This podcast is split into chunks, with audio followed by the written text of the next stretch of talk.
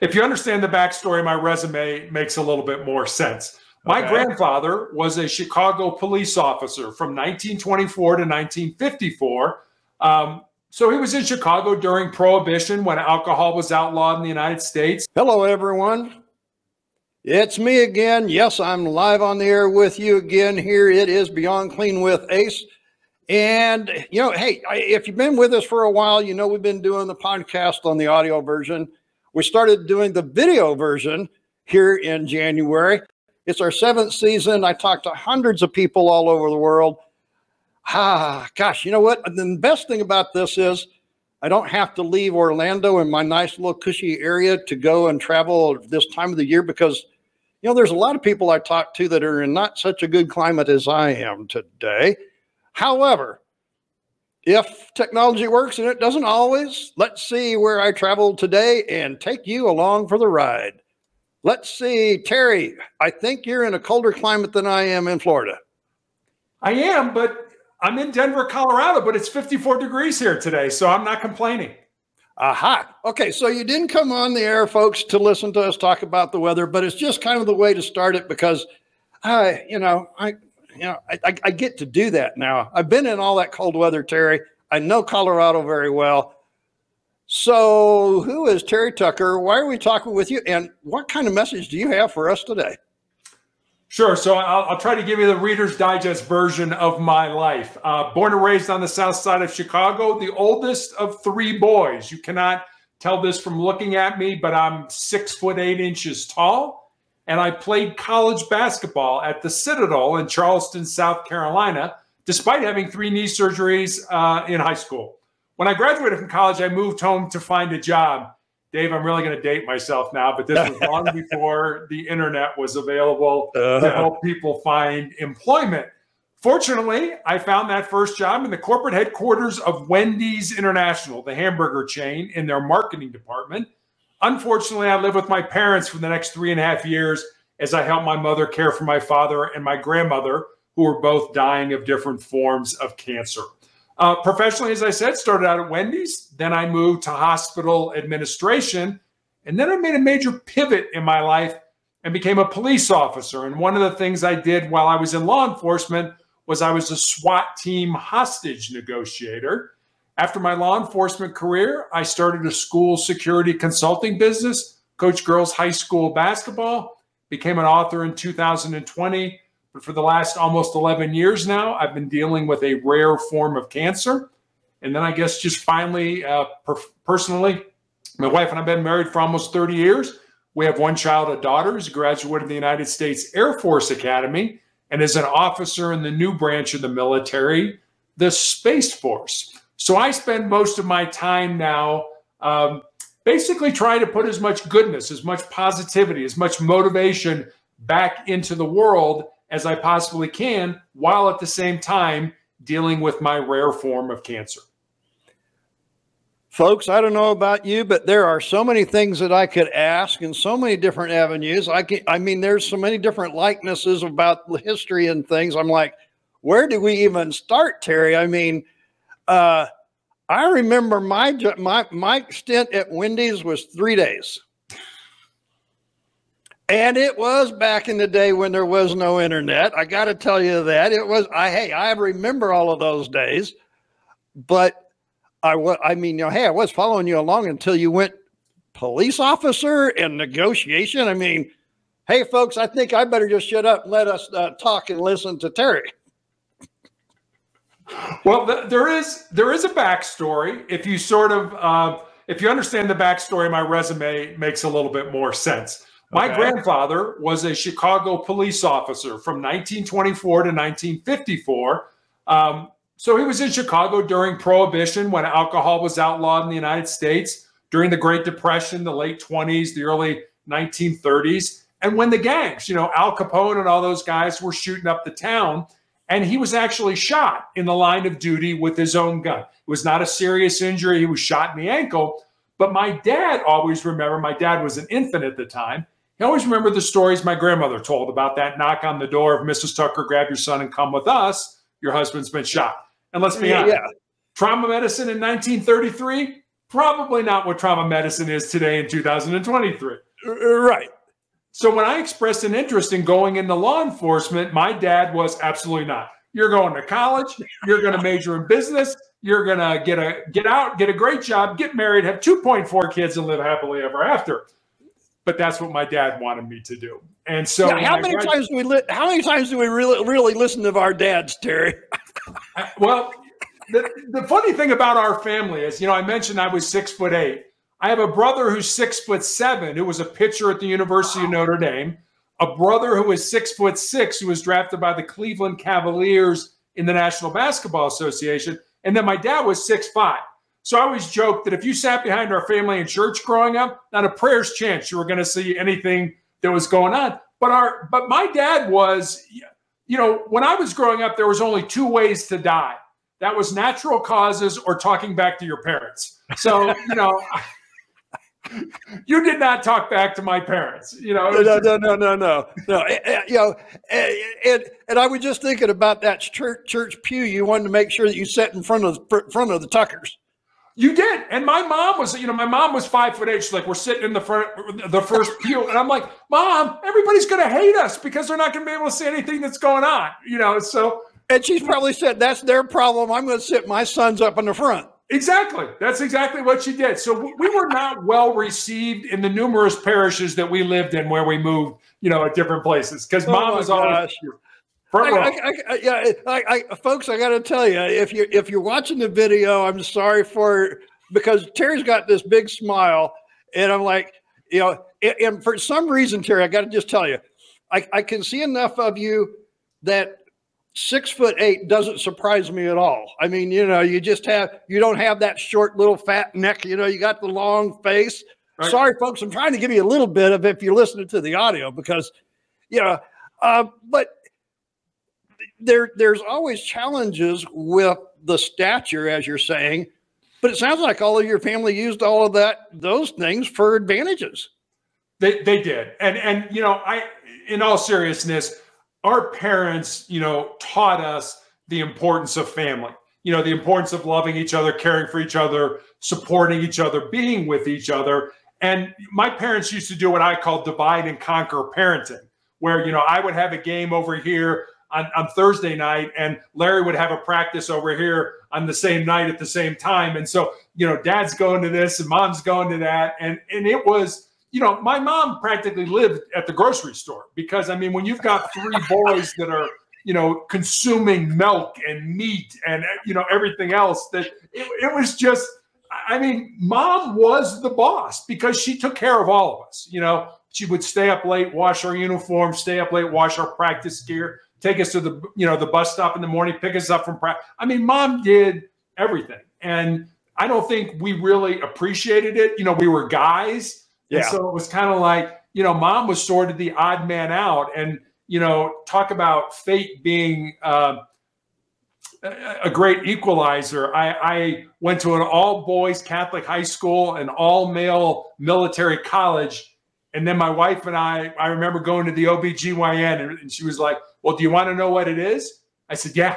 She's like, Well, you should buy pink. I was like, No, no, no, no, no, no. You need to keep it in there until it's done. I have no idea what to do with a girl. So it, talk about fate kind of uh, turning the tables on me. I, I, I love my daughter. She, she's a great human being. She got my height. She's six foot two and actually played basketball at the Air Force Academy. So Well, I was just about ready to ask. I'm going like, okay, so now, now, now I, I got- uh, folks, I got to tell you what. uh, You can probably have all the questions you want, but you're not talking with it. I am, so I'll ask the questions. How tall is your wife? five foot five. There, I just knew you had a short wife to go with. it. Well, you know what they say? Tis better to have loved a short girl than never to have loved a tall. Oh my gosh. I didn't say my jokes were good. Folks, if you didn't hear that, Larry, give it to him one more time. Better to have loved a short girl than never to have loved a tall. You know what? I love podcasting because you never know what folks you're going to hear on the other end. Uh, I, you know what? I, I always search, and, and I got to tell you this: you always search for one little thing that somebody says that you can put in the front of the podcast. I think I got mine right there. There you go. That one will never be said by anybody else, Terry. I gotta, I gotta be sure of that. No, I think that's from the 60s, you know? It doesn't matter. It still works, and Terry's living it. Yes, I am. Uh, why, why the career in law enforcement if everybody said not to do it? Why did you go ahead and do it then? I, honestly, Dave, it was it was my passion. I, I really felt I was supposed to do that. And you know, when I graduated from college, I sort of had a dilemma. You know, my dad was dying, and I could have said, you know what, Dad, sorry, but you know, I'm going to go blaze my own trail and get into law enforcement. Or out of love and respect for you, I will do what you want me to do. So if you look at my resume, my first two jobs were in business. I sort of did what every good son did. Um, I, I waited till my father passed away and followed my dreams. And I was a 37 year old rookie police officer. And I'll tell you this much I took a whole lot more Tylenol in the police academy than those younger kids. ay, ay, ay, ay, ay. Uh, yeah, yeah, well, yeah. I'm not going to say anything about that one there, Terry. I, um, nope, I'm going to leave that one alone. Um, how did you? I mean, how did you pick? I mean, I, I here I got all these questions. I'm sorry, you just No, that's me fine. it. How did you pick negoti- hostage negotiation out of everything in a police academy? Well, you know, I started out after the academy. You know, I was I was in a marked car in uniform, answering radio runs and that. I did that for a while, and, I, and, I'm going to give you something else to laugh at now. And after I, I I did about five years of that, I became an undercover narcotics investigator. Go ahead, you, go ahead and laugh. Uh, And when Yeah. you when you said undercover, I'm going. Wait a minute, six foot eight. How do you go undercover? Yeah, I mean everybody does that, right? And then you said narcotics agent, and I'm like, holy cow! They're the people that that look for every little detail. Yes, I don't know if I can look up there that. We did. But I, I did. And, you know, and people ask me, how could you possibly have been an undercover narcotics investigator? And what I tell people is what motivates the illicit drug industry, and it is an industry, Oh yeah, is greed. Yep. And if you have money, you will find somebody to sell you drugs. I, I'll give you kind of a funny story. Uh, I was working the night shift, and my old partner, when I we were in uniform, she was working the day shift, and she called me and she said, "Hey, I've got these." This I, I was a policeman in Cincinnati, Ohio, and so she said, "I've got these kids coming down from Dayton. They want to sell you mushrooms and psychedelics. They want to sell them to you so they can have more money to party in Cincinnati." I said, okay. She said, will you buy from them? I'm like, yeah, sure. I said, but what? What's the backstory? What you know? Because they're going to want to. Who is this guy? right, right. So I posed, and, and I still laugh at this. I posed as a professor of metallurgy from the University of Cincinnati. I don't know anything about metal other than if you put it outside in the rain, it rusts. That's about my extent of, of knowledge of metal. But I, I, you know, I had a briefcase and you know, kind of some casual clothes. I met these kids in a park. They jumped out of the car, got in my car, you know, showed me the mushrooms. I gave them the money. And then instead of partying in Cincinnati, they were guests of the Hamilton County Justice Center that night as they were swarmed by my teammates in a couple marked cars. So they, they had a bad night. Uh, they partied in the jail. They did. Oh gosh, I can tell you, you know, hey, and, and you know, there's something about being in the cleaning industry. You, you know, you you would think that I haven't been exposed to a whole lot of stuff. You clean buildings and everything, but I guarantee you, whenever you're in the cleaning industry, you're all in all kinds of environments. And I had my stint. My dad was a a, a, uh city councilman, and I I did a, a stint for a while of cleaning city hall. And one of those things was cleaning the jail. And i had my fair share of dealing with the people that came in that you put in there. And then uh-huh yep i can tell the story on that. But you didn't come here folks to listen to me. We're listening to terry. Uh podcasting after negotiations a basketball player i mean heck you talked to i mean gosh, folks, I know I'm stuttering here and stammering. I'm just like, I don't know where to go with this. Usually, if you know, I, I, I know exactly where to go. Um, motivating people with everything you've done seem, I would think, be very easy now. you know, you, you have to have credibility, like in anything else. You, you know, I mean, you, you and I were talking before we went on air about how, you know, you you teach now. You know, that's that's what you you enjoy doing. That's, you know, based on all your experience and that. And for me, it's really been since my since my cancer diagnosis. I I had uh, I have a rare form of melanoma that um, appeared on the bottom of my foot of all places. Really? Yeah. And you know, I never remember as a kid laying out, sunning myself with my, you know, feet up in the air. That was never something that that, that I ever did. Um, but I I have this incredibly rare form of melanoma that has seen my left foot amputated in 2018, my left leg amputated in 2020. So I, I lean a little bit. I, I list support a little bit when you know without having the leg. All right. But but and I and I have tumors in my lungs now, which I'm still being treated for. And I know that sounds like an an ugly journey. It certainly has been. But I'll tell you, you know, the things that I've learned through my cancer experience. Number one, I don't think you know yourself in any way until you've been tested by some form of adversity in your life, mm-hmm. whatever that is. I mean, for me, it was an illness. It could be, you know, all kinds of different things for other people. And secondly, and I know this is going to sound kind of weird, I think cancer has made me a better human being. So mm-hmm. I, I'm not, you know, you you have credibility when I can stand up and say to you, you know, here's all the things I've been through, and and and I'm still smiling. I'm still motivated. I'm still wanting, like you, to teach. To to here's things I've learned. I want to give them to people and hopefully make their lives a little better. Terry, I understand you in a way that you and I can appreciate because two and a half years ago I went through quadruple bypass. Mm. Yeah. Uh, you know, I've got COPD, lived with it ever since uh, my uh, early 20s. But, you know, breathing is hard. Yeah. But whenever you, you know, your heart goes, uh, breathing and your heart, no, I don't have the challenges you have, but I agree with you. But when you come out of that, you know, people ask me, did th- that near death experience change your life? I go, no, it clarified it. And I, I see the way you're nodding and everything. There's a, eh, you've been through it. You know exactly how that, and you can't explain that to somebody, can you, Terry?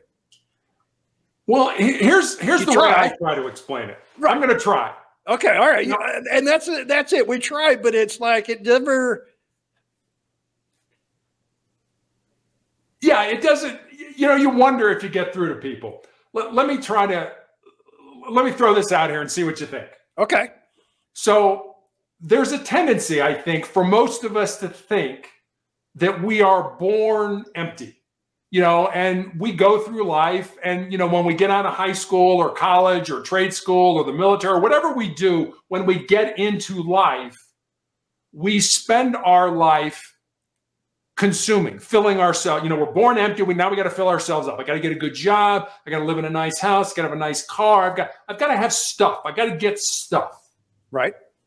And the way I've come to understand my life is just the opposite that we are born full, and our job is to empty ourselves out for the betterment of ourselves, our family, our friends, our community, and this world. And I think that's what's really clarified for me based on my whole cancer journey over these last 11 years. And still because just you know it's kind of like my doctor said i'll never forget his words as uh, uh, the last that i ever saw him. He said two things. You will know your body in a way you've never known it before. And for me just like for what you're going through he said what brought you here will bring you back it's just a question of when and how much and what are you going to do between now and then Exactly. And and you've chosen to teach. You've chosen to give back as opposed to take. And I think I have as well.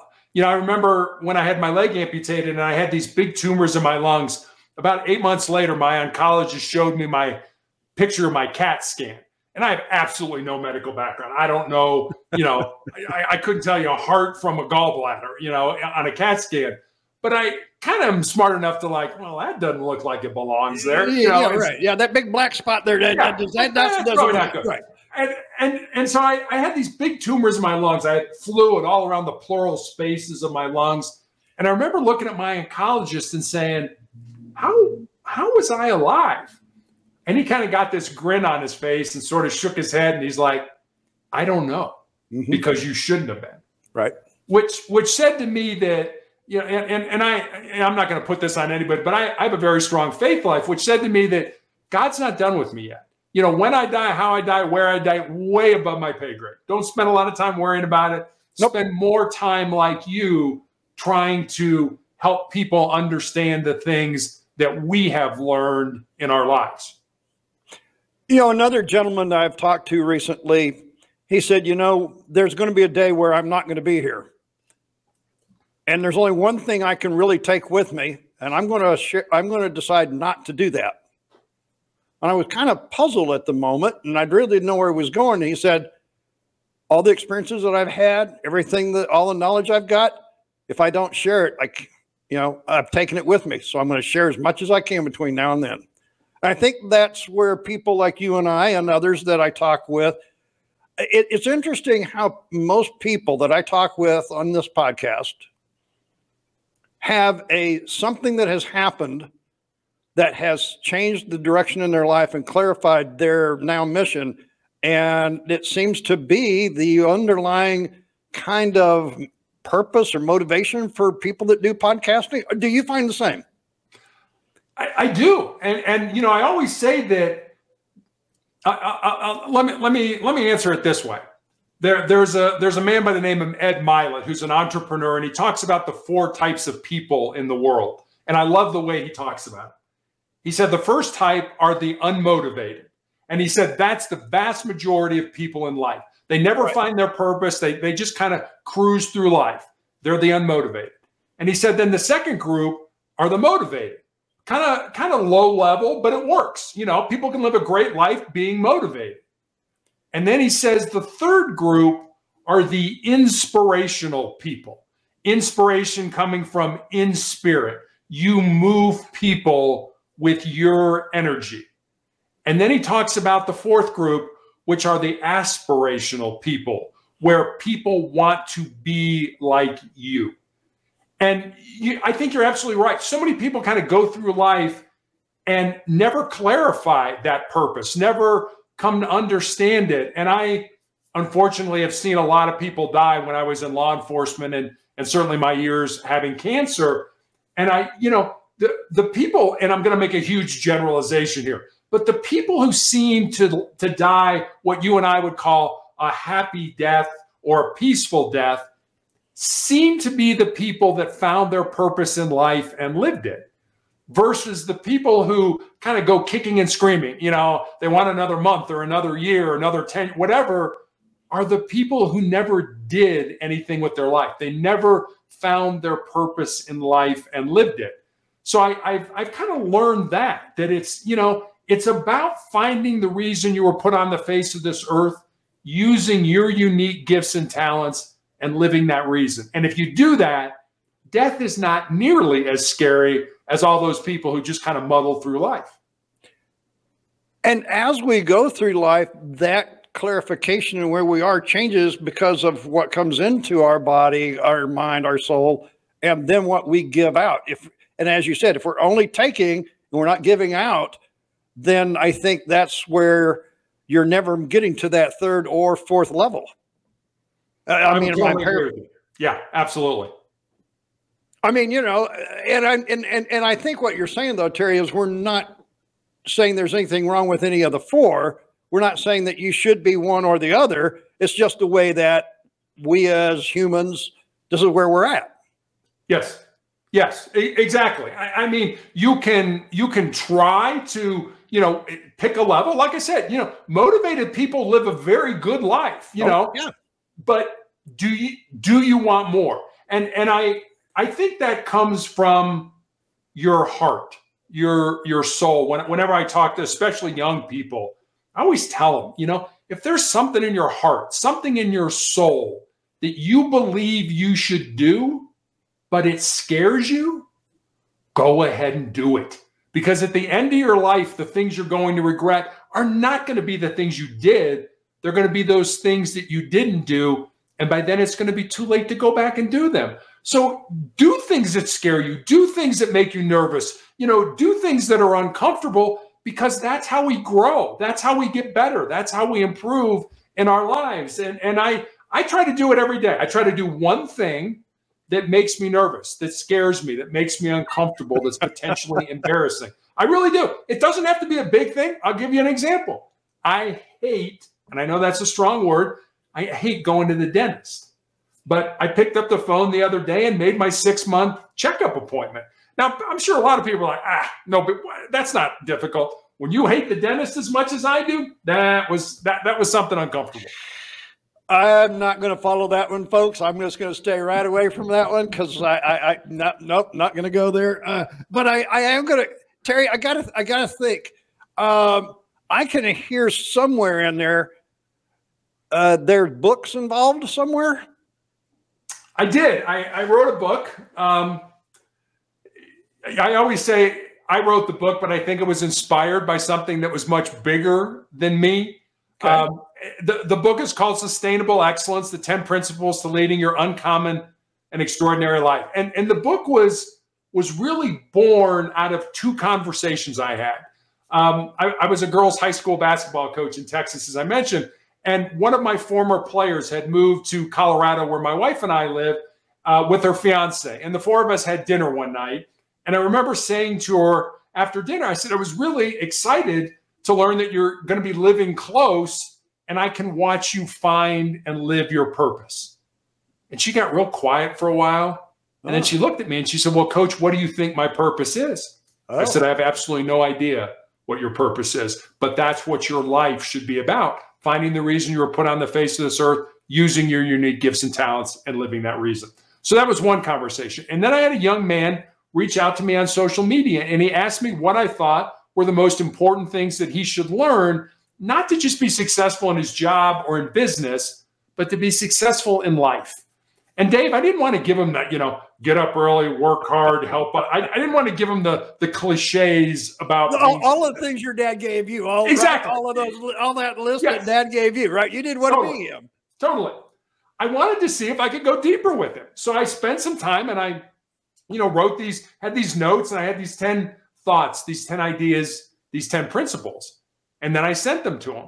And then I kind of stepped back and I was like, well, I got a life story that fits underneath that principle, or I know somebody whose life emulates this principle. So, literally, during the three to four month period where I was healing after I had my leg amputated and before I started chemo for the tumors in my lungs, I sat down at the computer every day and I built stories, and they're real stories about real people underneath each of the principles. And that's how sustainable excellence came to be. Hmm. You know, I think the thing is, as you listen to folks, uh, everybody listening to the podcast today, I want to say thank you. Uh, we've had a great run of our, our six and a half years. So keep listening, keep watching.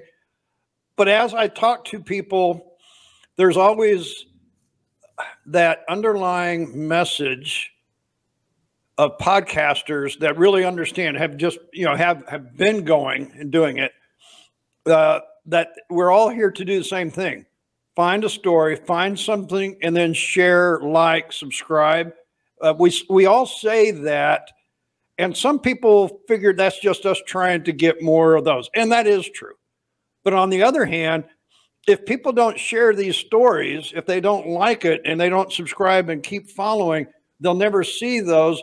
And that's where the messages really start to impact. We usually don't get the full meaning of something when we hear it the first time. Right. Yeah. Yeah. I, I, I totally agree. And, you know, I, I remember reading an article a couple months ago that said it was, it was a survey. It said I want to say 84 88% of Americans believe they have a book within them. believe mm-hmm. that either it's a fiction book that they want to write or it's it's a memoir about their life and their experience but less than 1% of those people ever write that book. And and it's kind of like you're saying you you have a podcast to get the word out to get the message out to educate to help people. And we all have a story and our story is unique to us. And by not sharing that by you know by by taking that to the grave with you you are depriving somebody else of the knowledge that you have and maybe helping them to become a better human being. So I, I always find it sad when people say, "Oh, you know, I, am going to write a book," and I'm like, oh, well, "I hope you do," because I'm sure there's something unique about you that would help other people if they just heard it coming from you. And I apologize ahead of this, but I'm, I'm sure you've had all of the questions. There's nothing probably I can ask that you haven't had to deal with. Don't bet on it. Do you do do you and, and I, I, guess this goes back a little serious. I, I I'm sorry, folks. It's just like I said. If it hits my brain, it usually comes out my mouth. You've been with me long enough, you know that. Just because you have these issues, just because you have a visible disability, do you? I guess it's do you get the people that that simply come up because they feel sorry for the, the sympathy thing. But then when they learn and they see the power of your language and your talk and your exuberance, um, do you see that shift or do people because of your height and i and i got to say that because of your height does that change it? I mean because you're probably not in the big majority here.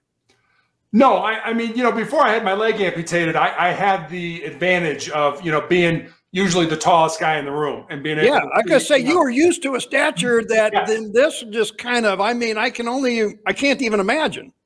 Yeah, now I pretty much deal with people at kind of butt level. You know, I mean, that's that, that, that's where that's where I hang out. You know, I, I see a different form of life and usually smell a different form of life. So, you know, it's but but that's the thing that I, I think one of the things I've tried to do is keep my sense of humor. I remember when I had my my my foot amputated, I was and, and I'm going to use this word walking out of the hospital in this kind of boot contraption that was right. very obvious I did not have a foot. Right. And there was a woman at the at the exit and she was staring incredibly hard, almost kind of inappropriately, you know, and I'm looking around like is is she staring at me? But I was the only one there. And so I, I'm walking towards her. And when I got up to her, I turned and I looked her right in the eye and I said, Don't worry, it'll grow back.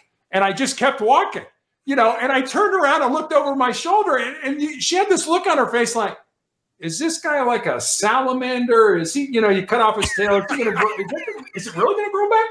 You know, I mean, so you you have to keep I believe you have to keep your sense of humor. I mean, when I go for my treatment, I have all kinds of dad jokes that I bring for my nurses and stuff like that. That, you know, I, I, I want this to be as fun as ugliness can possibly be. And, and so, yeah, I think humor is incredibly important. I also think it, it's, you, you never realize in your life, and I'll, I'll give you another quick story. I, I had a nurse who was uh, when I first met her, she was a nurse. She's about 25 years old. She was already a nurse, but she was learning how to do things in the unit where I get treated. And about eight months later, she was taking care of me by herself. And she said, Terry, I've got this story I want to tell you, but I'm a little uncomfortable telling it to you. And, you know, I, I didn't really know how to respond to that. It was like, well, sounds like it might be an interesting story. I hope you decide you want to tell me.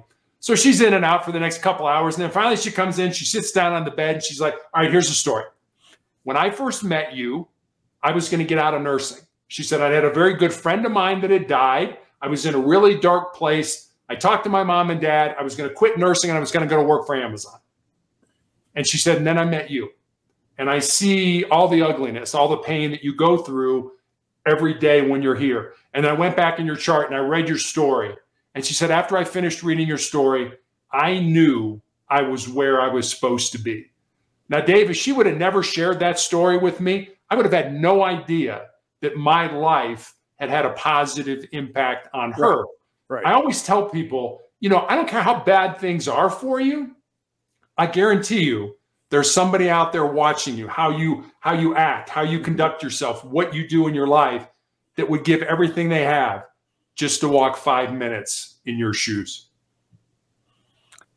I, I I totally understand it. I get it. I you know just because I have the scar down the middle of my chest doesn't mean that I don't wear a shirt you know that shows it. I have no problem with it.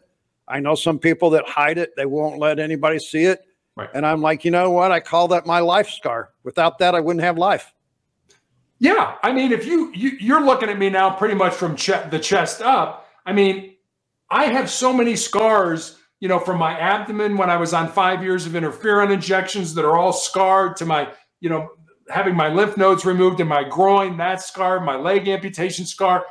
I've got a lot of scars, but I've earned those scars. Yeah. You know, for me, right. it's like they're like medals or trophies. You know, like like you say, you, you see that scar every day. That's your life scar. That makes you the man you are and the fact that you're still here that reminds you of that every day. Same thing with me. You know i am proud that i've gotten through this and i'm sure you're proud that you've gotten through your your heart surgery and your copd and things like that. My brother went through his uh, about nine weeks before i did and he didn't make a year after his. Um, and so we lost him to the same thing that you know i've now surpassed but like you, with the cancer in your family, heart disease has been in. So my dad and my grandpa both passed from heart disease, and my youngest brother. Um, you know, these are the things in life. You know, I was. Uh, it, it's funny how life repeats itself sometimes. But uh, my next door neighbor this morning had trouble with his car, and on the way to uh, take him to get a, a part at seven o'clock this morning, he says it's a great day. I'm like, we're taking you to get a part because you can't drive because you're an Uber driver. He goes, yeah, but we're both sitting here talking to each other. Yeah, exactly.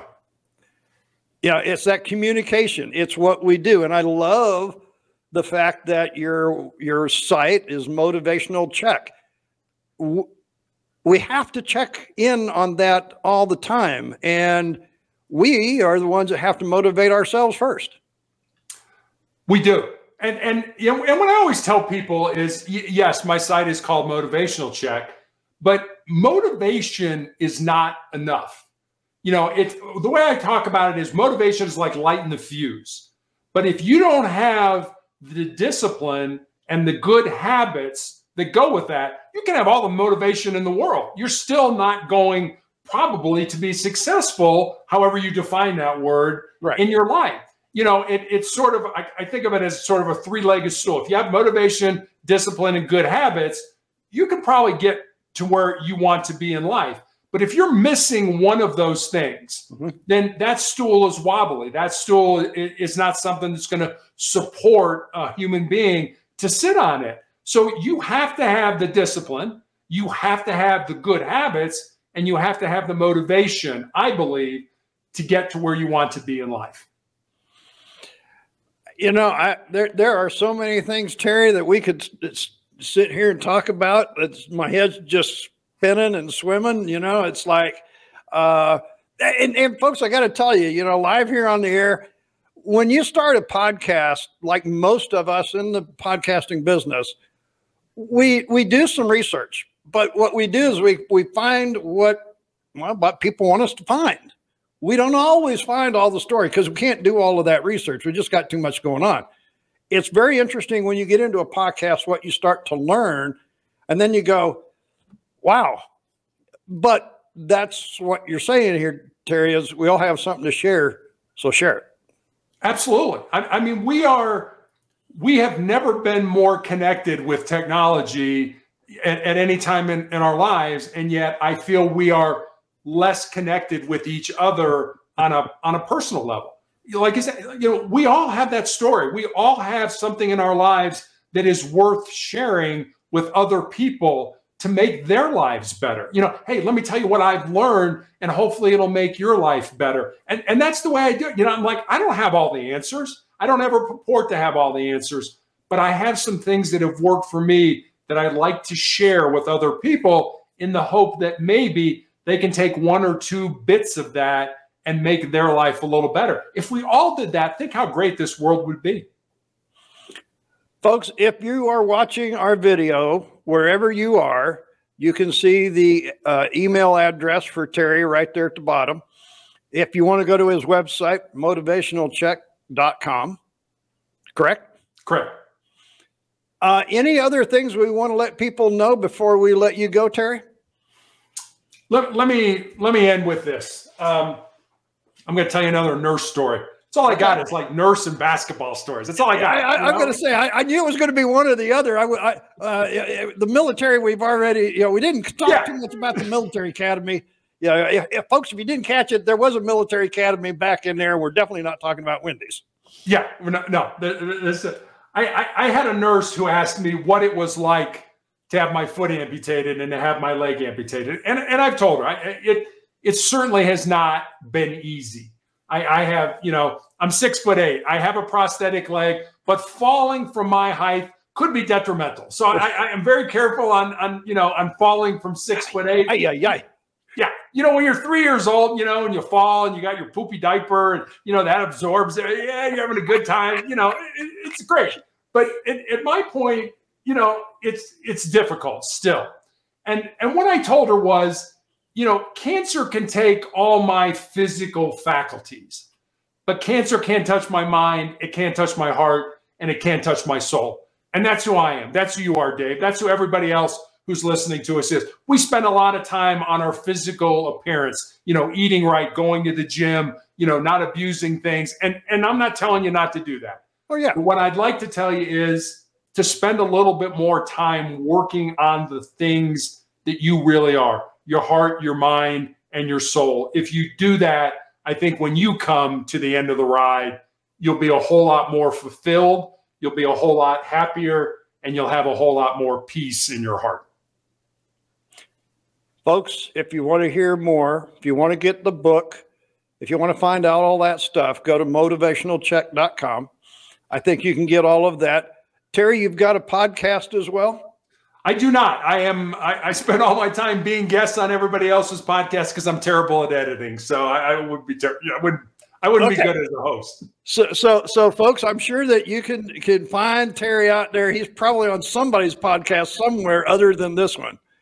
But if you do like what you've heard today, please, as we said before, like and share whether you're on the audio version or you're on the video because this is the only way that we get this message across to people. We appreciate your time, Terry. I have two questions, though, before you go. I always ask of all my new guests. Sure. Where were you born? Chicago, Illinois. Okay. Uh, with all of the places you were, I'm like, I had no idea where it all started. All right. I've been all over the place, believe me. Yeah, well, hey, I don't want to talk about everywhere I've been. Uh, what they're trying to do is they're trying to tell me it's time to go home. It's after five o'clock. I understand. Hey, they're cutting off the electricity. I've been there. No, they just turned all the lights out, and so it's like, hey, here I am in the dark. Uh, so uh, the other question I have of you, Terry, is on your personal bucket list for you personally, not family or business or anything.